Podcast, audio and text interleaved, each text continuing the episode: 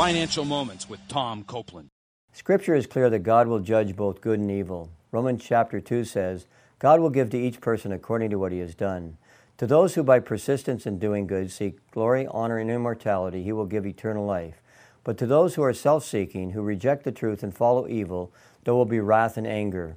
There will be trouble and distress for every human being who does evil, but glory, honor, and peace for everyone who does good. When a Christian does good things with money, God will bless them both here on earth and in heaven for eternity.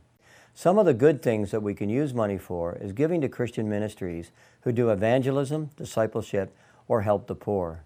Jesus said, When you help the poor, although they cannot repay you, you will be repaid at the resurrection of the righteous. Luke 14, 13. In summary, use money for good things that the Lord would approve of. To learn more, check out CopelandFinancialMinistries.org. Again, CopelandFinancialMinistries.org.